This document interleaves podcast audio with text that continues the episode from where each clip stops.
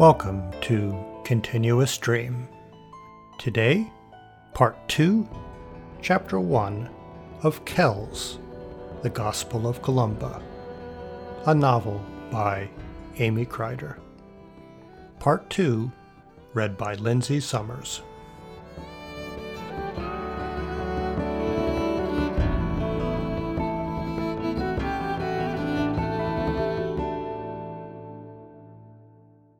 Part 2 Una Chapter 1 Alton's Return It's good to meet you and tell you after all this time in this strange land. Yes, I'm Una. Where should I begin? It was Easter, that dark Easter morning. I could see my breath, and the cold of the hard frost under my feet flowed up my body to my chest. I felt my heart struggle against the cold pushing against the chill reaching through my clothes. I unclenched my fists. The blood eased into my fingertips. I watched Dermot start the fire. It had to be a new fire, lit from scratch. He placed the small patch of charcloth on a nest of brush on the kindling. The crowd was silent. The only sound was of the flint hitting the file. I chanted the Lord's Prayer in my head to measure the time. It usually took about three times for the flames to rise, but the cloth didn't light. The crowd started shifting on their feet. I looked to the east, anxious the sun would rise before the fire was lit. Dermot was breathing hard now and striking faster, and the pitch of the sound it made rose like an alarmed bird call. I glanced from side to side, and saw others glancing at me. I looked down and closed my eyes. Then a gasp from all startled my eyes open. Dermot's hand flew to his face. A fragment of the flint had hit him in the eye. In the moment that his hand went to his eye, a spark landed on his sleeve. It would make a hole. Dermot faced the crowd and spread his arms out in prayer. Our Father, who art in heaven, he started, and we joined in quietly, uncertain, except for old Fiachrach, whose voice rose above the others with a loud, chiding edge. I shivered. After the prayer, he tried again. Now his striking wasn't so fast, but smooth and measured. I felt calmed by his confident air. This was the thirteenth Easter that I watched him end Lent with that spark. And when it flickered and I heard the approval from the congregation, joy lit from within me. He picked up the little glowing nest of brush and waved it in the air, and placed the fireball on the kindling. The fire was blessed. St. Patrick defied the Druids and their pagan king by lighting the first Easter fire in Scotia. We call upon God to bless our fire at this dawn in memory of our saints. It was still dark, as if the sun had been paused in its rising, and the fire shone as a mighty beacon. The nephews hoisted up the straw man over their heads and threw it onto the Holocaust that the straw man ever meant something druidic was ignored. The straw man was winter, was Judas, was an old life before the resurrection. It was anything to destroy and turn away from, and its blaze sent sparks dancing into the dawn. The crowd exhaled and watched the fire with new eyes grown limpid with gratitude and relief below the creased brows of a people grown weary with winter. Alan the deacon slid the book out of its leather bag and handed it to Dermot, who opened it and read aloud Latin that no one understood. Magic sounds. Dermot held it up to show us the words. The script danced in the uncertain light like the ripples of waves. Then he explained what he knew, telling us of the tomb and the apostles who feared and were rewarded, and the resurrection of the Saviour. I prayed with the others before the tall wooden cross. Sacredly, I prayed we would build a church, a place painted all colours, lit by candles and oil lamps, a jewel house for our souls. I thought of it especially now that it was Easter, and there was no special altar for receiving the host. Dermot blessed the bread. Alan held it up to him on a dish, and he carved it in half, half again, in careful cuts while he prayed, until he had twenty four little pieces. Dermot went from one to the other in turns with the bread. I closed my eyes as he placed it on my tongue. Twice a year we received communion. It was a rare, glorious moment. My shoulders relaxed as the bread dissolved and communion spread down my throat like a warm balm. I felt eased in the knowledge that there was a perfect truth and a perfect path to walk, and that life was possible only if one kept looking for that perfect path to God.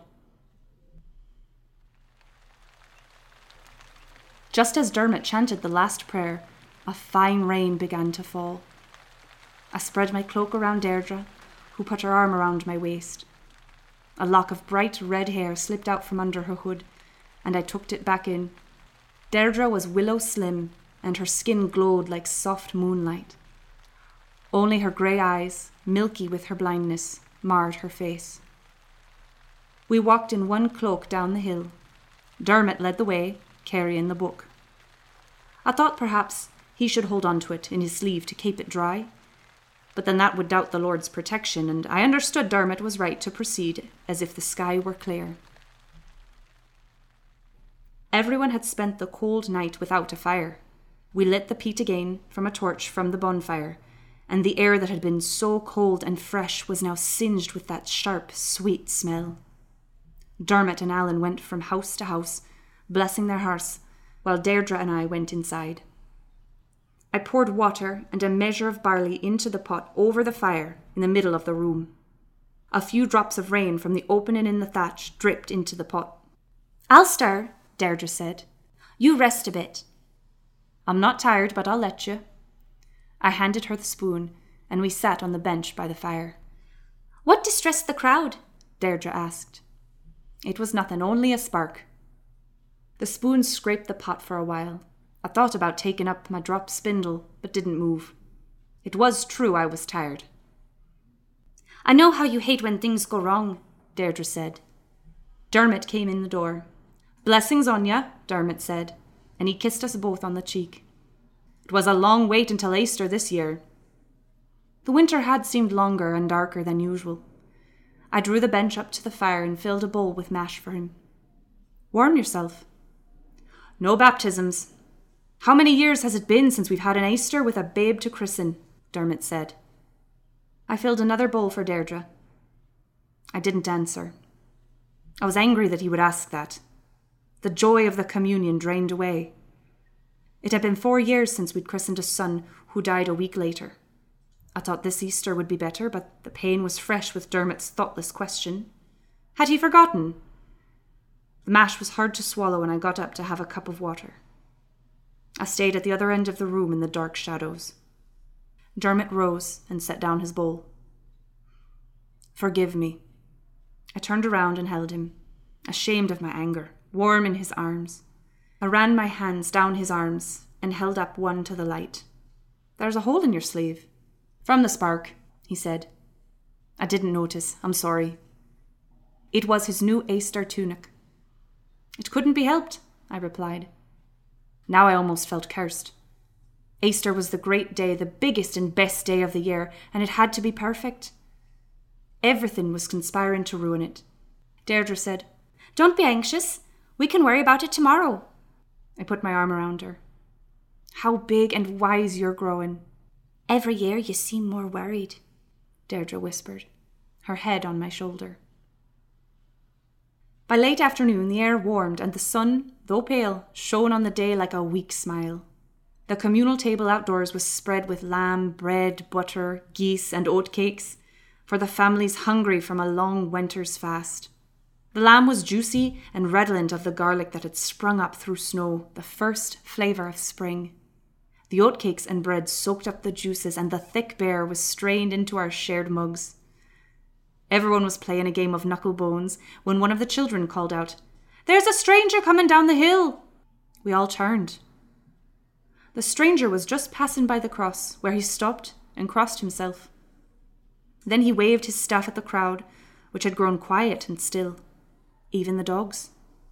He was slightly bent and used his staff to make his way down the steep, rocky path. When he got down to the footbridge, he straightened up and quickened his pace. Now we could see he was old but not unfit, agile but careful. He was a tall, bony man with a grey head, his beard clipped close to his face. Dermot rose and greeted him as he stepped off the footbridge. A blessed Easter to you. Blessings on you. I am Alton, coming from Meath. I came here once before, in the autumn. You were here? For but an hour, and then I went on my way. I met Una and her poor daughter, and the man who would be a monk. Dermot turned to me, and I put my arm through his. He came when you were droving the calves. It was he who said Deirdre has cataracts. Where is the poor girl? Alton asked. Is she well? I sought Deirdre in the twilight. The children had gathered close to see the stranger, but Deirdre wasn't among them. For a moment, I hoped she had hidden herself. But Deirdre approached with a mug of ale. Here, you must be thirsty, Deirdre said, holding out the mug. I thank you. Alton took a long drink. Have you news from your travels? Dermot asked. Come, have something to eat. We all sat around the table. Alton prayed before he ate. He seemed hesitant to speak. There is some news I've heard, though it isn't happy, I'm afraid. I met a monk from Iona. I crossed myself. The brother told me that the scribe at Iona had died recently. There was a great funeral. I held my voice steady. The new scribe, Brother Connachtach, or the old scribe? Alton scratched his beard. I didn't realize there were two master scribes. I don't know. My brother isn't very old. Alton drew in his breath, as if unwilling to say it. Your brother was ill when I met him. Perhaps he spared you the truth. Dermot took my hand. I'm sure it was the old scribe, he said. I squeezed his hand, my own turning cold. Where are you going now? Deirdre asked. He helped himself to another slice of bread. At Armagh, I heard that the bishop in Spain has discovered St. James's bones. It is a fantastic find. I want to go and be blessed by them. I poured him another cup of ale, calculating in my mind how much was being eaten and drunk. So far, if I have luck and the blessing of our Saviour. Stay with us at least a night, Dermot said. For a while, Dermot and the old man traded insights about the apostles and the holy places. Dermot's Book of Psalms was the first book Alton had seen in years, and he lovingly read aloud from it with a tallow candle close by. We didn't know Latin, but the sound was as soothing as rocking waves. It's a fine hand, Alton said when he was finished. Do you know any more news of Iona? I asked. I took the book from him and held it to my chest. He considered. Just that miracles are being reported upon the death of the scribe. There's a well where the blind are given back their sight. We sat in silence for a few moments. Speaking of the well, I should draw water, Deirdre said, it's no bother for me to go in the morning, I said. She pulled her cloak around her shoulders. I'll go. Deirdre took the pails and left. When she was gone, Alton leaned forward, confidentially. This well at Iona is supposed to be a great cure. Dermot stood and put the book back in its leather bag. She doesn't seem to mind being blind, he said. But who will marry her? Alton asked. Few men would take a blind wife. It's considered bad luck in many parts to even cross paths with a blind person. I looked at Dermot, who looked away. It was something to consider. We would die, and there would be no one left to take care of her. I could take her there before I go to Spain, Alton said. I could also be reassured that it's not your brother who passed on. His smooth voice was reassuring. There was a confident, familiar twinkle in his eye when he caught my gaze. Deirdre returned with the water, and soon we were all took to our pallets to sleep. I nudged Dermot. I'm awake. What do you think? He propped himself on his elbow. I think I won't send my daughter off with some strange man. He seems saintly enough. Aye, too much so. There was an edge in his voice, and I felt anxious not to cross him. But something pushed me forward. I understand your views, but this might well be a miracle, and he's right that no one will marry her. I wouldn't send her with him alone. We would both go. Dermot laid his head back on the pillow and slid his arm round me. I think you have the wanderlust.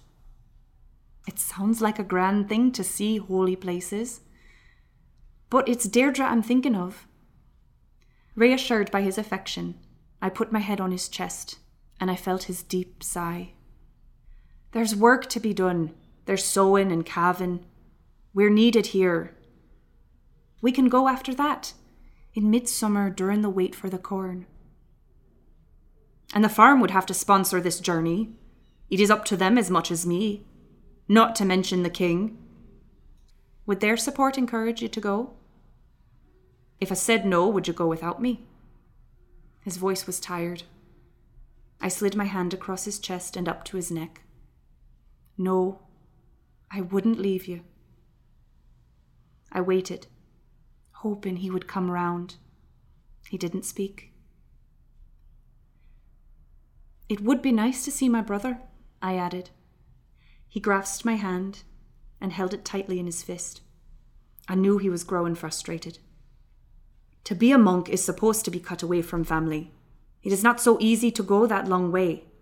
It is a mad idea. I didn't say anything, afraid to anger him. I lay stiffly against him squeezing back tears because I hated to argue. His hand loosened its grip round mine, and he rolled over to face me in the dark. His lips found mine. I let a few tears fall in relief. Let me think about it, he said. I kissed him and held him close, as if we might be parting. The feast continued the next day. It would go on until the lamb bones were picked clean and the ale keg emptied. The sun was warmer and the damp almost felt like the humidity of summer. We could almost smell hay and clover. As Maeve and I laid out the table, I looked about, suddenly missing my daughter. I went to the stream where Deirdre was washing the linens. Dearest, there's no need, I said. I wanted to have it done before you send me to Iona, Deirdre said. Did you think I would send you away? Deirdre wrung out the cloth. The man's words are a temptation, a holy well of miracles. Do you doubt the Lord? Not the Lord, I doubt. God took my sight from me. He can restore it with a snap of his fingers. I don't want to leave you. I helped her spread out the linen over the rocks. I would never send you away without me. I took Deirdre's cold red hands and rubbed them. I only thought we could go together, and I could see my brother. But not if the plan displeases you. Deirdre squeezed my hand. I think you would regret not trying, and I would live to regret that. Not if it displeases you. I am content. But we knew it was not our decision, or even Dermot's, but the clan's decision whether we could go. Our work would be missed. At the feast, I looked at Dermot, pleading with my face. He sighed with exasperation, stood up, and said, Perhaps Alton can tell us more about this holy well. Alton's words were smooth and honeyed. He spoke of a bent man made straight and of a lunatic made sane. In the name of the Lord, a blind woman was given sight. He did not seem to exaggerate, but spoke with both humility and assurance. And I would be happy to take Deirdre there to be blessed. Kevin and Enan asked to go and were hushed. Deirdre, meanwhile, kept her sightless eyes down. I grasped her hand under the table. What do you say? Old Fiachrach asked Dermot. Dermot looked hard at me. It isn't my decision alone. I know we all have to agree. I felt myself blush, ashamed for being insistent, for forcing him. I almost wished he did say no. But something was pulling me along, and I felt as if it weren't my choice. After the dinner, the men went up to the cross, which served as a meeting place. They spent the evening in debate. Down the hill, the older boys discussed which of them should also go. I sat outside the house in the last light of the afternoon and mended the tunic where the spark had made a hole. I wanted to leave nothing undone. Nearby, Alton told more miracle stories to the girls and younger boys. A squirrel's loud chatter came from the large oak tree by the wall. Deirdre came out of the house and listened. I've never heard Augustine carry on so, she said. She walked up to the tree and raised her hand, holding out a crust. The squirrel, at which Augustine sounded his alarm, moved a little closer, then a little farther from Augustine's nest. The fluffy tail shook as Augustine's squeaky chatter rose in pitch. The strange squirrel leaped into Augustine. When the two squirrels fell at Deirdre's feet, they jumped onto her, climbing up her dress as if she were a tree. She held her arms outstretched with a chattering squirrel in each hand. Deirdre carefully turned round, smiling, like a saint blessing the animals. The last gleam of the afternoon sun lighted her red hair. I cast aside my mending and started to go to her. Dearest, you shouldn't. Deirdre suddenly grimaced as the strange squirrel sunk its teeth into the base of her thumb. She jerked her arms to shake them off, and they chased each other over the wall. Deirdre held her wounded hand and turned away, hunched over and holding back tears. Foolish animals, I said. I put my arm round Deirdre and led her back to the house. Alton had seen this happen and broke off his story to follow us inside. I washed Deirdre's wound. I have an ointment that I think will help, Alton said. He took a small round wooden box from the pouch on his belt. If I may? Deirdre held out her hand, tears slipping down her face. When he smoothed the ointment over the wound, Deirdre murmured, It is cold tingling, I feel. She stumbled forward onto Alton, who gently lifted her and lay her down on the straw. She's very sensitive to the medicine, he said. She'll sleep a little while, perhaps through the night. Keep her covered and warm. Thank you, I said as we spread a blanket over the girl. Deirdre's lips moved and she whispered something I couldn't make out, pushing the blanket off. I pulled it over her again and smoothed it across her shoulders. Alton put away the little box. She trusts too much, he said. Animals can't always be pets. I took a stool by the fire and sat where I could watch Deirdre. It was growing dark. Will you read to me again? I asked. Dermot won't mind. I took the book out of the bag. Certainly. He read to me the Latin that I didn't understand, but soothed my mind. My head leaned forward and I dozed. The few words I knew Christi, Sanctum, Deus stood out in the reading and echoed. I didn't remember going to bed later, didn't remember Dermot coming back or Alton finishing the reading. When I awoke, I sat up with a start and saw I was alone. I had overslept, and everyone had gotten up without disturbing me, as if I were the one under the spell of the herbal balm. The room was cool, no one had banked the fire the night before, so that it was almost burned out. On my hands and knees, I blew on the coals and added peat, banking it down again until it glowed warmly, saying the prayer of St. Bridget.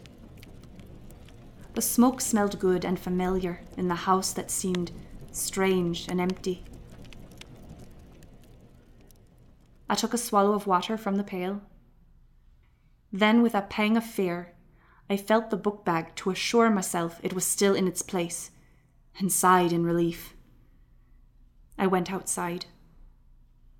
The mending from the day before was still where I had left it beside the door. The women were already setting up the feast for the last day, and the children were running around in circles, playing a game. Dermot came toward me from the shed.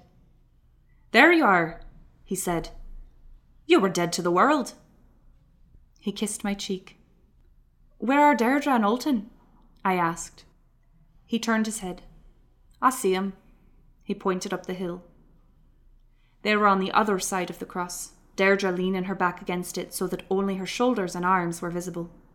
Alton faced her, listening intently. I felt weak in the stomach. You look pale, Dermot said. You should eat something. It looks ready. Let's strike the bell and get started. He went over to the bell, a flat triangle of solid iron hanging from a tree, and struck it with a rod that leaned against the trunk. The children immediately stopped their game and ran to the table. Alton looked down the hill at the clan and gestured to Deirdre. She stepped out from behind the cross, and they walked slowly down the hill with Alton's hand on the girl's elbow. Their bobbing pace was languid, and it felt as I watched them that Deirdre was floating down the hill, as if in a bubble that was tethered to the old man. I met them at the footbridge. Deirdre, what are you doing? I asked. Deirdre smiled. I had such a strange dream last night, and Alton was interpreting it for me. I looked from one to the other. The old man continued to beam confidently. The saints are truly watching over this girl, he said. So am I, I said. I took Deirdre's hand and led her to the table. Deirdre told her dream to everyone over dinner. Her face shone as she spoke, and her voice, usually low and serious, rose excitedly. I do dream at night, but I don't see pictures usually, though there are images I remember. I hear words and songs. My mother was singing, then it grew faint because a storm began to blow. Trees were whipped wildly. I could hear the breaking branches. There was a terrible storm. Trees fell all around me, and the wind tore at me, but I was rooted to the spot. Then a, a white deer ran, jumping over the fallen trees, chased by a pack of snarling hounds. When the deer came to me, I took it by the horns, and the dogs fell back and ran away. I followed the deer far to the edge of the sea, and it stepped into the water and disappeared. I tried to follow, but the waves pushed me back. Over and over I hurled myself into the waves, but the sea wouldn't take me. I could see an island, and I knew it was Scotia, I could see our wee croft, but I couldn't get to it. Then a cloud came over the island, and I could see it no more. But around me things grew very bright. The sea pulled away and was gone. Everything was very dry and hot. I could hear my mother singing again, but I couldn't see her. I had a sense of great peace that the storm was over now and I had come far through it. I could only see a sparkling white, not like snow or, or frost, but hot and burning. Then I awoke. Alton knows what it means. Alton finished gnawing his last bone, then spoke. The white deer was actually Deirdre herself, chased by demons and those who wish her ill. That she is a white deer is emblematic of her saintliness. She overcomes her enemies. She comes to the sea, which we will cross soon, and loses sight of her home. But she does see, and I'm sure her sight will be restored. The sea will not take her, as the storm did not take her. It's a sign of protection. The white hot place is the desert of Moses, where one finds salvation. She is at peace because she is redeemed. She hears her mother's voice, signifying she will return home, a new person, a woman and not a girl by then. I do think this means. He turned to the men. That she must be allowed to go and seek her redemption.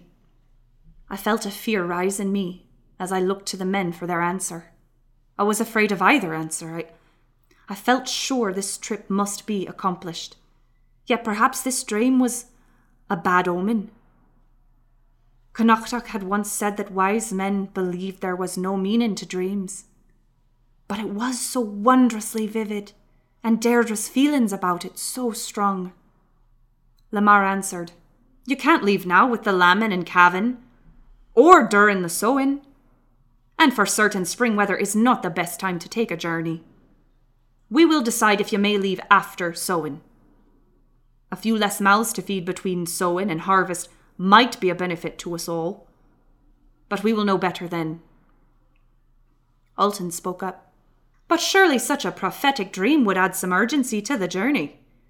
Dermot frowned and opened his mouth to speak. But Fiachra cut in. A dream exists in its own time. It may mean something far in the future or long in the past. We must decide what makes sense for the clan. He spoke with finality. Deirdre, still glowing, turned to Alton. We can't keep you here for two or three months. You must go to Spain and return to us, perhaps to lead our way. We will be waiting for you. Alton smiled and his confident air returned. I would be honoured. I had no plans made for after my pilgrimage. I will leave tomorrow then, and return after the spring sowing. Bless you, dear girl. He took Deirdre's hand and kissed it. I was still holding her other hand, and I felt a tremor through it, but did not know if it was a trembling of pleasure or a shiver of fear.